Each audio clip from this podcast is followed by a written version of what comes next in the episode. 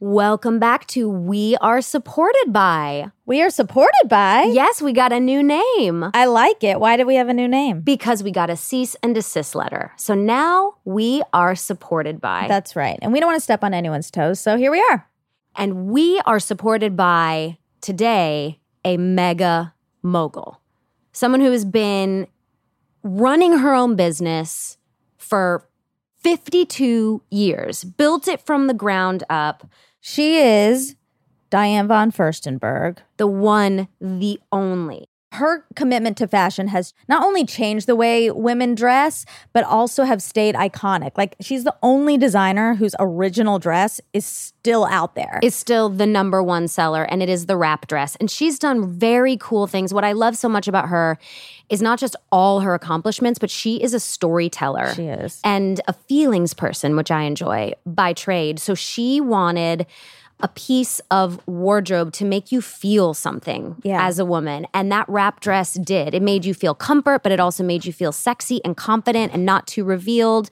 And that's why the dress has stuck around. And, you know, a couple years ago, she did something amazing. It was like a book of stories about how the wrap dress had affected you or what it meant to you, what your first experience was with a Diane von Furstenberg wrap dress. Her fashion design is much, much more than a thing, a material object. It is, It's very representative of being a woman. yeah, being a comfortable woman who owns it. That's one of her main aphorisms she comes to over and over again, which is own it. And talking to her was so special. But when I went back in to edit it and I got to hear it a second time, I was like, man, she is so smart and powerful and she does own it. And it really is infectious. I closed that edit and I was like, I feel empowered just mm-hmm. having heard her words. She really shines her empowerment light on people. She is also the past chairwoman of the Council of Fashion Designers of America, the CFDA, which she held from 2006 to 2019. She, in 2014, was listed as the 68th most powerful woman in the world by Forbes. 68th Amazing. most powerful woman. And in 2015 was included in the Time 100 as an icon by Time magazine. She in 2016 was awarded an honorary doctorate from the New School and in 2019 was inducted into the National Women's Hall of Fame. There is really nothing she can't do and it is because of her creativity and presence to own it. So, without further ado, we are supported by Diane von Furstenberg. We are supported by, is supported by Bourbon Time. Hashtag Bourbon Time. It's a movement calling attention the burnout that we've all been feeling over the past year and just reclaiming the hour of six to seven as your own personal restorative me time. Now, for me, six to seven, I definitely always have a cocktail in my hand when I'm watching Peaky, Peaky Blinders. It's very necessary and it is Maker's Mark, makes me feel part of the show. And I'm going to try to start doing that from six to seven so I can sort of overlap my Peaky Blinders watch with hashtag bourbon time. It's a good time of day to unwind. I feel like normally happy hour is like four to five, but you kind of still got to do shit during four to five. So six to seven's the time. Yeah, and I feel like with the loss of the commutes from work to home, many of us lost like the natural reset of the day. And it just contributes to that burnout feeling. So, our friends at Maker's Mark have a solution for the exhaustion we're all feeling. Beat the burnout and take back the hour of six to seven as your own you time. Whatever you do, just make it your happiest. No matter what you like to do for you, it's important that you do it. Join us in reclaiming 6 to 7 p.m. as the happiest hour so you can do whatever it is that makes you happy. And if that involves a glass of bourbon, remember to drink Maker's Mark responsibly. Maker's Mark, Kentucky Straight Bourbon Whiskey, 45% alcohol by volume, copyright 2021, Maker's Mark Distillery Incorporated, Loretto, Kentucky.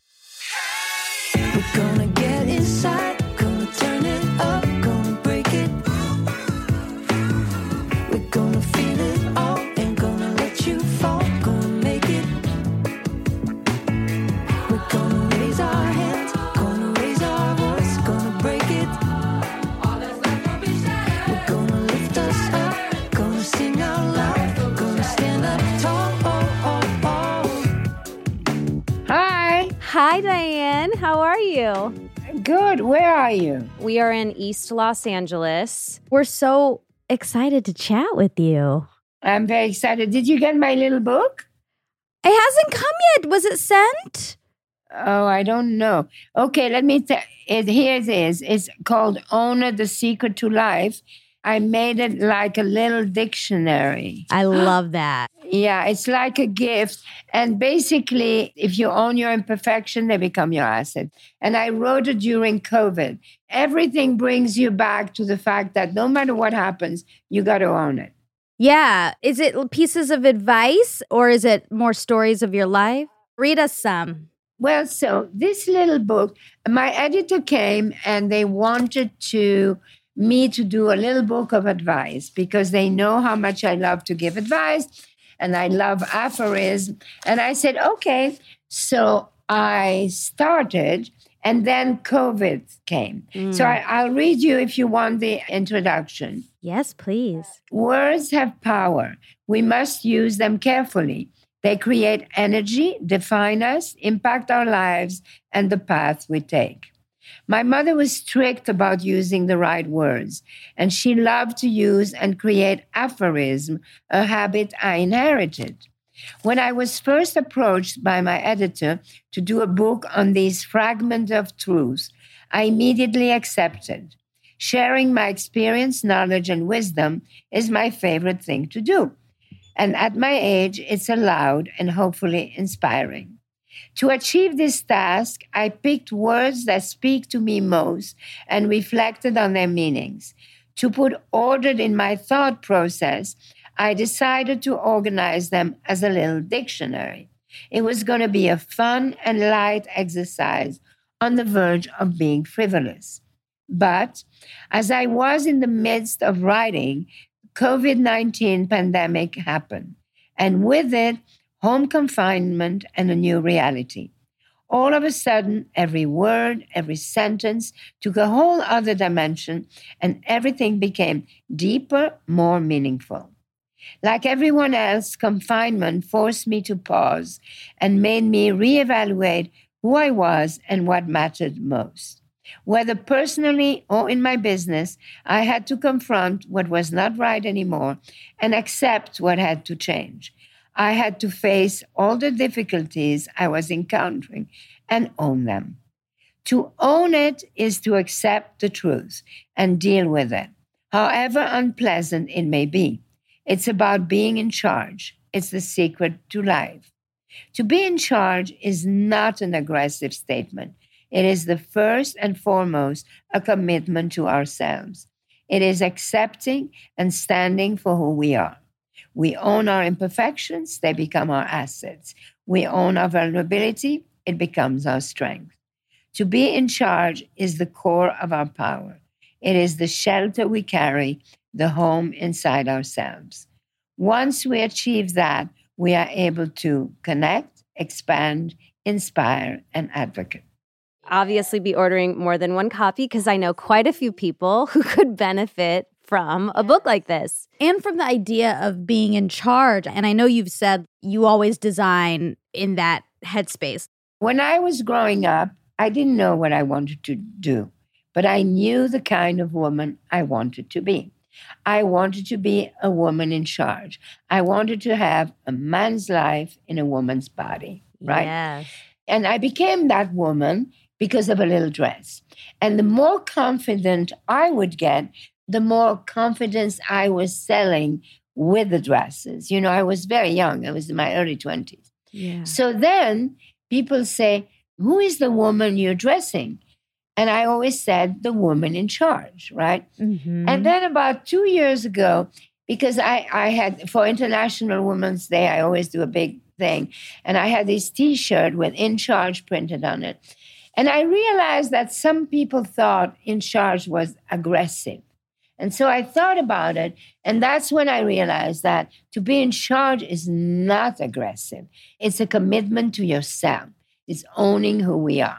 And then I started to create this movement. And so originally, this little book was going to be called In Charge. Mm. And then instead, it became Own It The Secret to Life. It's so interesting that people took it as aggressive. My knee jerk is that they took it as aggressive because it was a female saying it. Oh, yes, it's totally men who thinks it's aggressive. Right. I don't think any woman thinks that it's aggressive.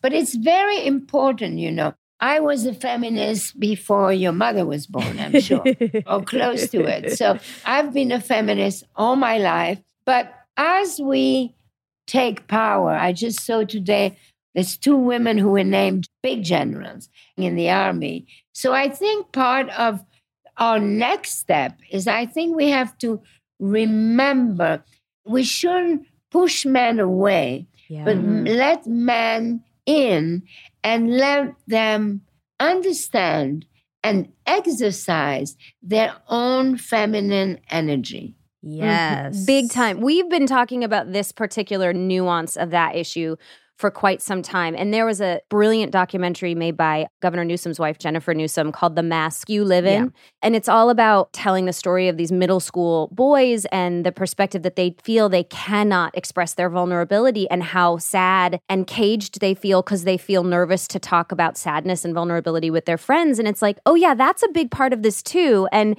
we also talk a ton about the women's movement, it has to be about uplifting women to a man's level, not necessarily trying to bring all the men down and just punish them. Like it's about the equality of lifting up the one who has been Listen, lowered. It is not equal because we are stronger. So let's just start by that. Yeah. Real talk. Okay. So the truth is, we're not equal and we're two different animals. And we are stronger and we are the nurturers. And we are much more used and equipped to balance things, right? I mean, I don't think men would be that comfortable having period every month. Yeah. But there is an inequality in terms of jobs, in terms of things in society, and all of that. So we have to empower women. We have to make women feel in charge and be confident. And then, when you know, when you are confident, you realize you don't just have to throw it at somebody's face. exactly. But I was thinking also that there are some men who want that. So to embrace the feminine energy is my next. I hadn't thought about it. This is only three days old that I've been thinking about that. Ooh, We're in on the ground So floor. excited. Yeah, I think that's really important. And it's a part of the conversation that gets left out a lot that men have to be included in the mm-hmm. conversation. And there's no way to progress without their help. We need it. It's also because we are together. We like each other's company. The truth is, we shouldn't be needy. One of the things that I really, really, really advocate is that the most important relationship is the one you have with yourself. Once you have a good relationship with yourself, any other relationship is a plus and not a must. Mm. It's very important that no relationship is a must. To be needy is incredibly unattractive and not sexy. I read your first book. That was the message on every single page for me. The relationship with yourself is the most important one. And without that, every other one will fail or is useless. And but one thing I loved that you hit, and I wrote down the quote, was the sort of nuance of the relationship with yourself in allowing yourself to change and grow or maybe even ebb before you flow because you wrote no one goes through life with one rigid personality. We are all far more complex with various needs and desires that present themselves at different stages in our life. And i felt so empowered with that statement because what i needed at 20 was not what I need now. And there were moments when I had rebellious phases in my life that I don't regret at all, that I needed and wanted. And now I want something different. And I think that, especially when we're talking about the context of, you know, feminism or men and women, we're so prone to put things into boxes. If a woman doesn't want to be in charge for moments of her life and she wants to just be on someone else's ride, that may be what she needs at that moment. But she's still in charge. It's a choice, it's a commitment to myself. I decide I want to do that. But it's not that you surrender to somebody else. You just accompany them at that time of your life. You may want to be a companion first, Right. but you're not surrendering. Yeah. You're still in charge. You're in charge of your decision. But as others might view feminism, it may feel like, well, that person's not in charge. I just liked the nuance of getting to it's you know your own personal needs and you know whether you might want to be a companion in this moment or be something else in this moment as far as the phases in your life. But you should never lose yourself. And it is very tempting at times, you know. We like the idea. I mean, it's an erotic fantasy, you know, you like to, you know, surrender. You could do that, but it's only a fantasy. You can't get caught into it. Yeah, and being Mm. adored or pleasing. Can I tell you something? You hit me with a piece of real talk that you're never going to remember, and I, but sticks out in my mind so much that truly helped me break down a major barrier in my codependency. So I don't know what year it was, but I was in your office because I was your Met Gala girl. I'm sure someone fell out. I think J Lo must have fallen out because there's no other reason I would have gotten the job. But I was going as under you, wearing your dress to the Met Gala, and this was must have been 15 years ago, 10 or 15 years ago. I was like just a very new on the scene actress, and I was getting fitted in your office. And I'd already obviously told Shauna and Edward, I was like, I'm gonna go meet Diane in her office. I'm so excited. I'm getting fitted in this beautiful, sort of tiered watercolor patterned, like violet and off white dress, and it had a big ball gown. And it was just beautiful. It was such a fantasy for me. And we were chatting, and all your girls were there, and they were fitting it, and you were at your office doing work, and I was sort of just monitoring you, looking and going, "Wow, this woman, yes." And I was telling the story about how there is a sock company called K Bell, and my name is Kristen Bell, and how often I get the gift of K Bell socks, and how the person who has purchased the gift always hands it to me with this sly smile, like something They're extraordinary is about to happen.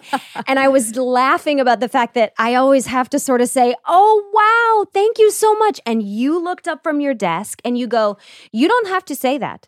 Just say, I've received these before. Thank you so much. And then you put your head down, and I was like, Oh, I guess I God, the could freedom. say that. That would be so freeing because I was very much born a codependent and I've struggled with it my whole life. I do feel like I've put a cap on it over the last 10 years. Who were you codependent to? I don't know that the codependency was installed by any one person. I mean, maybe my mom, but there was a generalized fear of not being liked because I enjoyed the feeling of being liked so much and hated the feeling of being rejected and disliked that my brain early on just made the connection of, oh, stay in this zone, stay in the like zone. And I started to, I think, very early on form habits as a young girl that were people pleasing. And I don't know if it was that the fear was too large or the rejection was too much. I don't know what it was, but only like in my early 30s did I start to realize I'm competent and no one can make me feel inferior without my consent. And I'm allowed to say things and not worry so much about what the other person thinks of me. But when you told me not to say that about the socks, I thought about that for weeks. That's that's so liberating. I mean, it was like I didn't know it was an option to say that. It's definitely an option. Yeah. it's funny how it's a tiny little thing that someone may say to you that somehow provokes that. It's very interesting. It was also that like you were someone that I had already looked up to and that you said something very simple that was a, such an obvious choice that for some reason my brain couldn't connect. But, you also, oh, sorry, I'll stop talking about this like beautiful experience that I had when I was 29. But you also gave me your personal bracelet to wear with the dress, this thick, thick chain link bracelet that was all colored in different stones, teeny, teeny, tiny pave. I know. I rainbow. know. Of course, you know. It was gorgeous. Wow, uh, your personal bracelet. Yeah. She went into like her closet in a safe. Oh Again, I thought I was like, generous. I thought I was dreaming the oh whole time. Oh my god. Well, it's also lovely that you saw this person that you respect, but also this person that's uber successful. Oh yeah. Was able to do that without being a people pleaser. Was able to achieve that status without deferring. Yes, which had It's been my good only mode of operation. Because you've never been like that, right? Do you feel like you've ever? Am I a people pleaser? No, I don't know. Obviously, I like to be appreciated and liked for sure, but I think I have to please myself first. I have to feel comfortable about what I'm doing. A very wise man told me something. He said he was a little boy with his grandmother, and they had survived the Armenian genocide. And she told him to this little boy, she said, There are two things to remember in life. One is kismet, which is destiny. And you have very little control to your destiny, but you have your character. And your character is the only thing that you have complete control of. You could lose your health, your wealth, your beauty, your freedom, everything, but you never lose your character, even under torture. And that was one of the most meaningful thing I, anyone has ever told me. Mm. Yeah. Wow. You know, my mother was a, a prisoner of war when she was 22. She was in concentration camp in Auschwitz, and she always told me, I looked at the German in the eyes. She survived. Wow. She weighed 49 pounds when she survived. Oh my God. Yeah. I was a, a, a child of a survivor. And so uh, my mother was really, really tough. Like she would not allow me to be afraid. If I was afraid of the dark, she would lock me in a dark closet. Today, she would get arrested. She would lose my custody. But it was the most wonderful because you go in a closet. First of all, you know, it doesn't stay dark. Within five minutes, you could see a little bit. And even if it does stay dark, why would you be afraid of the dark? So, my mother pushing me always, never telling me to be careful, always go for it, making me responsible for myself. That was just an incredible gift because she made me strong. Mm. I think she's really special because I think it could have gone another way. If you had experienced that kind of trauma, I would expect that person to pass on do be afraid. Like at any moment, something could happen to you. So the fact that she turned that into strength. Own it. Yeah, own, Own it. it. You are afraid of the dark? Okay, I'm going to show you what dark is. And you go in the dark closet and then you say, oh, it's like, for example, she told me fear is not an option. Okay, I was not allowed to be afraid. So I tell people, take your fear and throw it in the waste paper basket. It doesn't change anything in your situation. Whatever challenges you're encountering, you still have the same challenges, but not having the fear makes it so much better. Do you think that in Belgium, where you're from, that gender ideals are different than this country? It's all the same. You know, we are two different animals, and men have other worries. So much is about men have erections, women don't have erection. And men are absolutely fixated on, you know, did I, will I, should I, huh? Was, how was I? That builds an incredible insecurity that is so different than us. I always think that the worst thing that has happened to women in the last 15 years is Viagra. Because, you know, before there was some kind of justice. After a certain age, women could not have Mm. children, and men had other problems. Anyway, we are two different animals. And what we have to do is we have to focus on what we have in common. And mostly, we have to respect one another. And the Mhm. best thing we could do is how we bring up our son. Yes.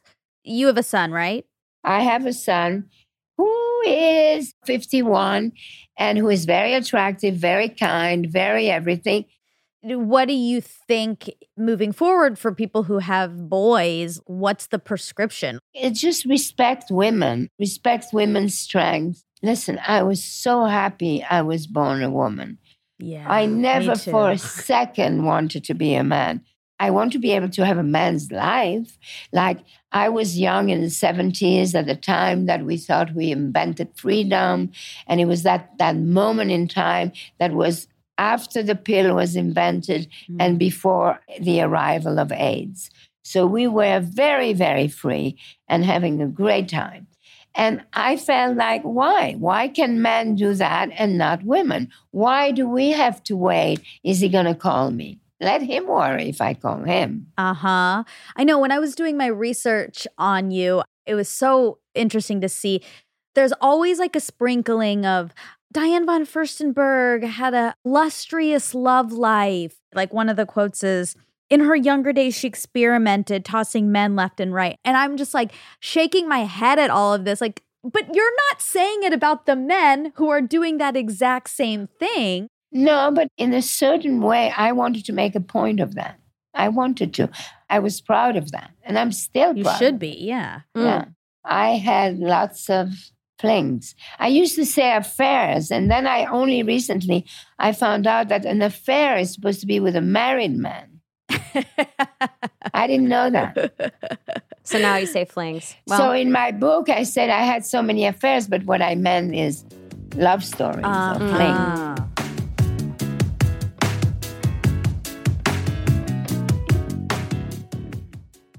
We are supported by is supported by Third Love. Bras, bras, bras, bras, bras. A relaxing day at home starts with the essentials, okay? And Third Love has created perfectly fitted underwear and loungewear. They create high quality underwear, sleep, loungewear to just celebrate your comfort when you need it most. The reality is, nobody knows what size bra they are. That's Exactly. the data that I've collected. Third Love will give you a bra that fits absolutely perfectly, and that'll make you feel more confident or more at ease. I recommended it to everyone and they love it because of the half sizes. Yeah, it's such, such a good boulder holder. It is such a good nipple knapsack. Mm. Okay. You can compare it with any other bra that you have. They have more than 80 sizes, signature foam memory cups, no slip straps, scratch free bands, and they have super tiny ones, which I appreciate, AA to I, including half cups and 30 to 48 chest band. So Third Love knows you deserve to feel comfortable and confident 24/7. So right now they're offering our listeners 20% off your first order. Go to thirdlove.com slash glass now to find your perfect fitting bra and get 20% off your first purchase. That's thirdlove.com slash glass for 20% off today. We are supported by, is supported by Noom. Whether it comes to losing weight or working out, there's a lot of pressure out there to label foods good or bad, but that just creates unnecessary dilemmas for everyone. I feel like no one really understands what kind of food they should put in their body. So instead of trying to cram your life into someone else's idea of health, you can try Noom. Because it's not a one size fits all. Everybody's body is different. For instance, Dax was, you know, quite jealous when we did some genetic testing and came up that I had elite muscle mass in my bloodline. And he thought he did, but no, in fact, it was me. And he has things you don't have. So look, Of we're course. all great. But we need a different regimen if we're trying to get in shape because it's not a one size fits all. And you don't need rules to lose weight if that's what you're trying to do, just the knowledge and wisdom to help you build smarter, more sustainable habits. That's what it's about. And Noom's cognitive behavioral approach helps you unlearn bad habits and get a better understanding of your relationship with food. And I am a personal fan of cognitive behavioral therapy. I use it for a ton of things, CBT all the way. Start building better habits for healthier long-term results. Sign up for your trial at noom.com slash glass. That's N-O-O-M dot com slash glass for your trial.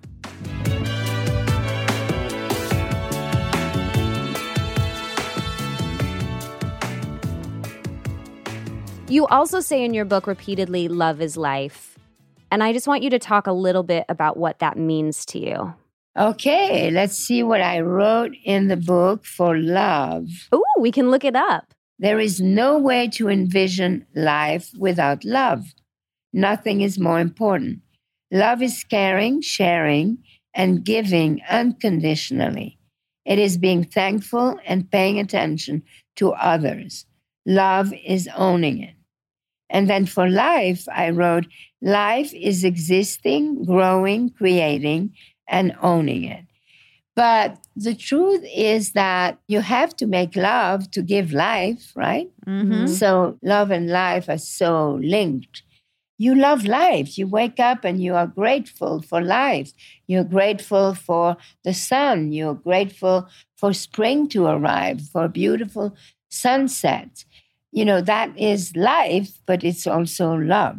They're so interchangeable. I love that. I have a question about this current climate because in your first book, you talked about specifics you gave about traveling and traveling with your children. And I loved when you talked about traveling with your children was important because you were no longer sort of the parent you were experiencing right. something together right. with them and you'd say right. oh we're we're looking at this together but what has this sort of blanket we've all been under of covid done to that part of your spirit It's very funny because I'm born on New Year's Eve. So on mm-hmm. New Year's Day last year, I did something I wanted to do all my life is I went to Easter Island, which is as far as you can go. It's five hours on a plane from Chile, who already is so far. And I went alone. I had a most wonderful time because I have traveled all my life. I packed every three days because I move every three days. I go to the country, I come back to the city. And now, because of the pandemic, I have been here since last March, other than the moments that my husband kidnaps me to go on the boat, which is very nice. But other than that, I am here.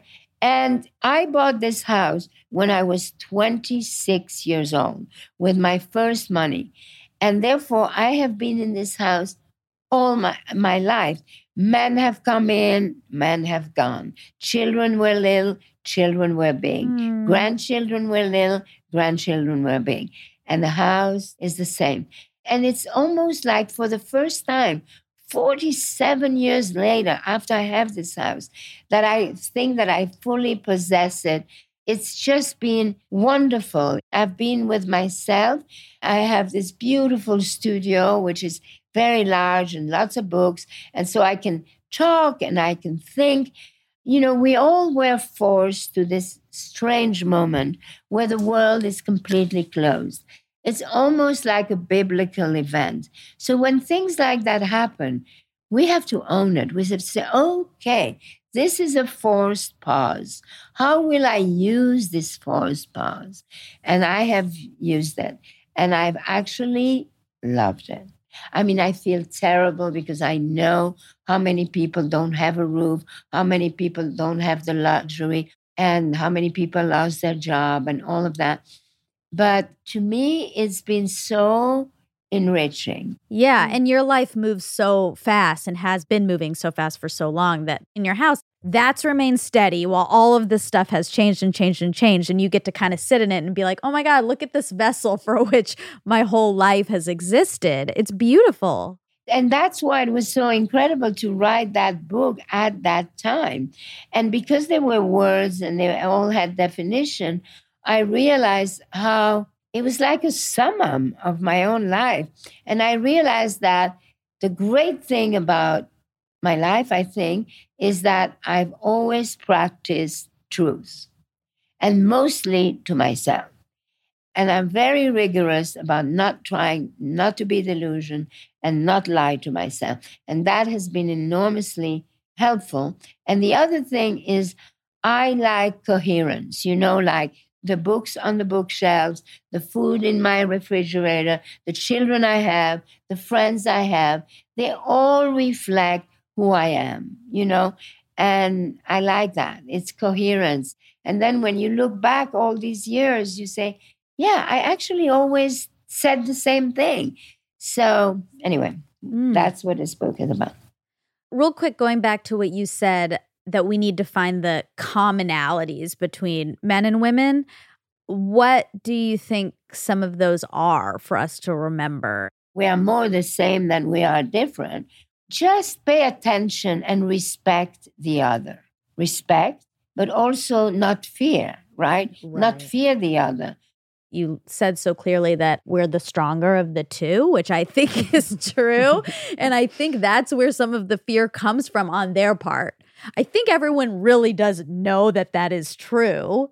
And so there's been this patriarchy built to prevent us from really what would we taking do if we could actually experience our full power what what would we do Yeah, well, we got a big task ahead of us. We got to save the world. yeah well you're doing pretty great work in that arena i mean you have a foundation Well, women is really my center. I'm on the board of this great organization called Vital Voices that was originally founded by Hillary Clinton when she was the first lady. And that is the leading global network of women's leader. So I have been very involved in that. And then 11 years ago, I created the DVF Awards, where I give exposure and money to women. And in order to get exposure to these women, I give the Inspirational Award to people who are celebrities or who will attract coverage so that the others who people don't know will benefit from that. So whether it's Alicia Keys or Karlie Kloss. And then, of course, we have the Lifetime Awards that went to Anita Hill and Jane Goodall, last year to RBG. My impact now for the rest of my life, what is most important for me is that I can use my voice, my experience, my knowledge, my story, and my connections in order to help other women to be the women they want to be. Mm.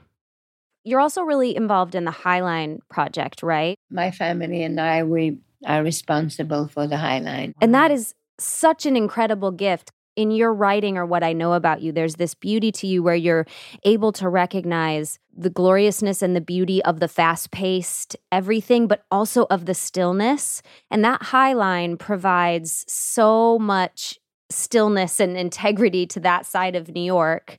And it was a dream, you know, when I started my company again, second time, 20 years ago, I moved to the West Village. And at the time, it was all butchers and meat pack, and it smelled bad. and everybody said, What are you doing there? And so when you move into a new neighborhood, you meet new people and new friends. And I met these two young guys who had this dream of saving this elevated railroad that went, you know, all the way to the west side and in, turn it into a park. So I hosted their first fundraising. And then, you know, we all got very involved and we all got very excited. And then we ended up making it happen. Yeah. And now our family, my husband mostly, has created this new little park on an old pier called Pier 55. And it's going to be a little park open to the public. It's, it will be called the Little Island. It will also have open air theater. And so hopefully it will be a, a wonderful gift to the city. That's Mm. awesome. yeah, that's very cool. And you ask people about what they want to pursue in their life charitably or philanthropically. And I'm talking about people who don't necessarily do it on a daily basis like you do. The topic of parks is rarely in the top Yeah, five. It's like so clean true. water, arts, foster care kids. But I will say they're not to be discounted. I mean, we're trying to save Barnsdall Park here in East Los Angeles, and it's a big issue. But Yeah. there's so much joy that comes out of having a common area in a community that is communing with nature. That's also something that happened with COVID. Two big, huge phenomena happened. On one side, everybody got closer to nature, for sure. And on the other side, we went acceleration of five to 10 years into the virtual world. You could be alone in nature, but you have your phone and you're connected. I can watch any movies, I could read any books, I could study, I can learn, I can communicate. So I think that we are actually living in a very exciting time. And I am very curious. I think that this pandemic will have been a major earthquake that will, you know, change society and the way we do so many things. On one side, nature is pulling us, and on the other side, we are pushed into the world of AI and virtual. Yeah. I have an armchair hmm. theory that the pandemic happened. The universe gave us this to shake everything up, to remind us that change is necessary and that we have to adapt because soon we all like really have to get super gung ho about climate change. You know, I agree. Bill Gates has this book and it's talking about how we have to get to zero, not just reduce. I was reading it and I was like, oh my God, this is going to require a huge change and a huge adaptation from everyone. And of course, it's a huge shakeup. Yes.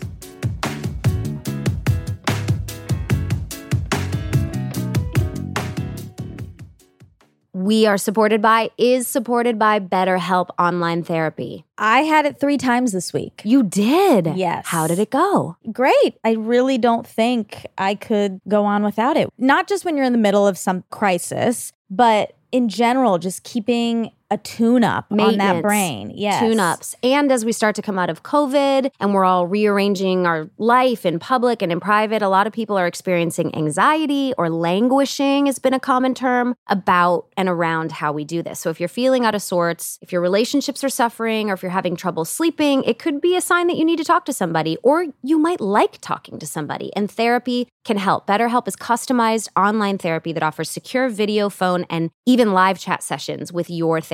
You fill out an online questionnaire and get matched with a therapist who fits your specific needs. You can start communicating in under 48 hours.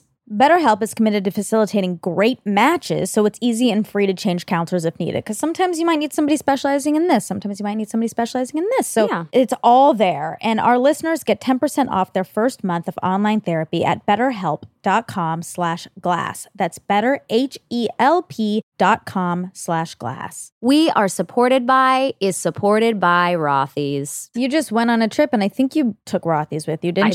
did. I brought my big Rothy's bag. It fits absolutely everything. I brought my Rothy's slip on shoes. You can also throw them in the washer. Oh, and Rothy's newly launched men's shoes, which are intentionally designed with an artisanal level of detail and created with nearly zero waste. We love nearly zero waste. We do. And the fact that they're washable and better for the planet, plus they have had like rigorous testing during R&D results in a perfect fit wash after wash. Start your summer off on the right foot with comfortable bestsellers like flats and loafers and sneakers with sandals in an array of colors and shoes made for exploring. Their newest styles have you covered. Plus their spacious washable bags are perfect for the summer getaways. So to help you come into your summer style, Rothy's is doing something special. They gave us the chance to share this super rare opportunity with our listeners for a limited time. Through August 1st, 2021, you can get $20 off your first purchase of $100 or more at rothys.com slash glass. That's R-O-T-H-Y-S dot com slash glass. Trust us, you do not want to miss this. Rothys is awesome. Head to rothys.com slash glass to find your new favorites today.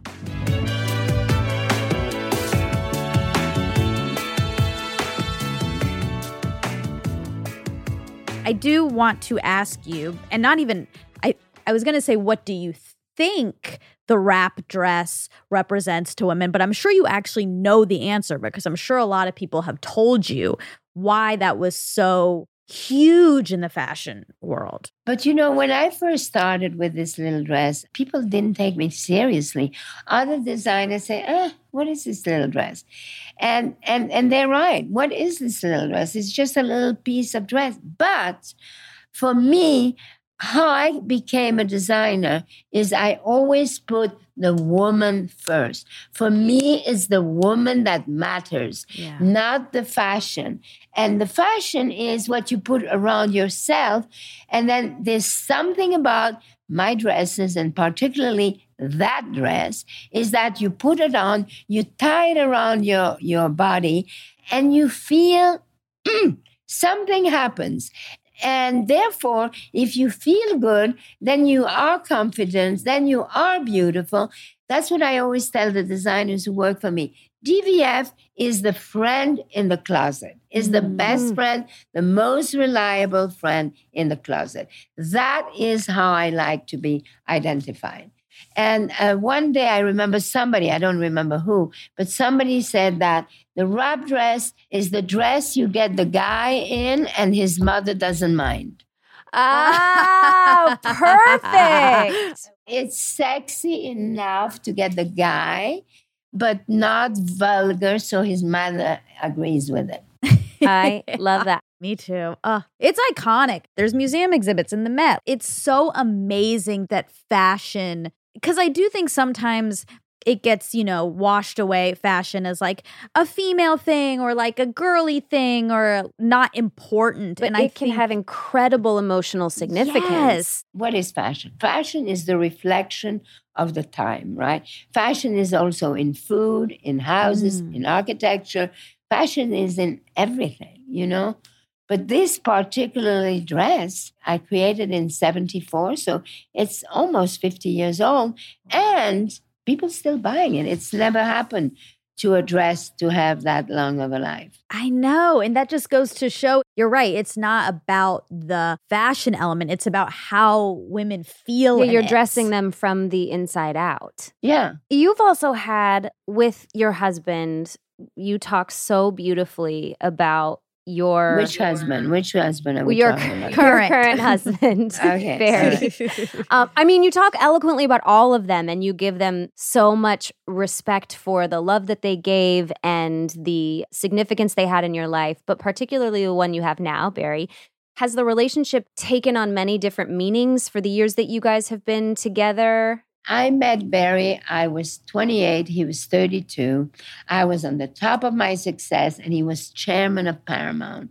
We were two top of the world, wonder kids, and all of that. We fell madly in love. We stayed together for five years, and then I left him quite brutally. But he always stayed in my life. As a matter of fact, the other men I had after were always jealous of him and not the Mm. other way around. Mm. And at the end, he won. He waited for me. And somehow both of us knew that we would end up together.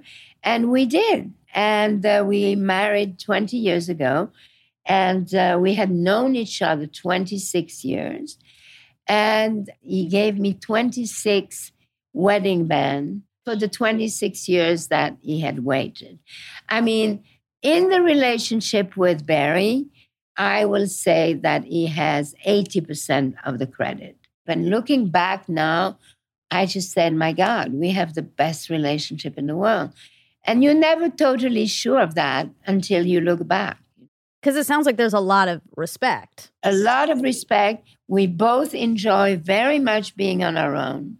Even sometimes when we are together, you know, he does his thing, I do my thing. There's a great respect of each other's privacy Mm. and of each other's space. And that is probably why it's working.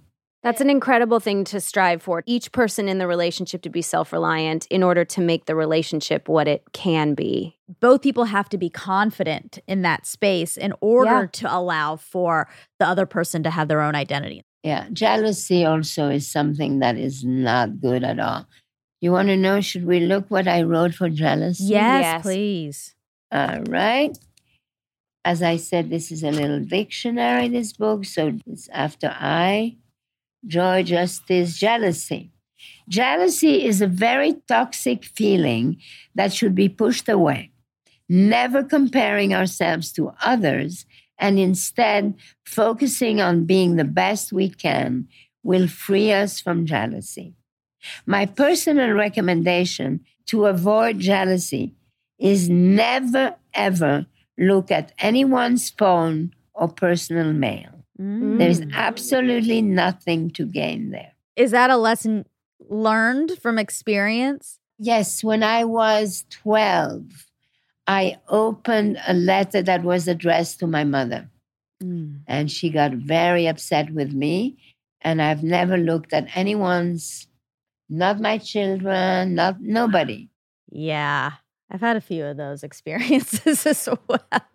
There's They- nothing to gain. Yeah. There's nothing It to- I'm- backfires. I'm finding it particularly hard right now because my six year old just started a diary, a secret diary, and she's just learning to read and write. But my God, is she picking it up quickly? And it is so hard not to want to know the thoughts, not to exploit them in any way, but I'm justifying in my brain, like, I could help raise her. And I'm like, nope, stay away. It's her. That's her place to flood it with Oh, whatever hard. emotions she wants. Yeah, let me tell you, one of the reasons that I never had to go to therapy is because I have kept my diary all my life.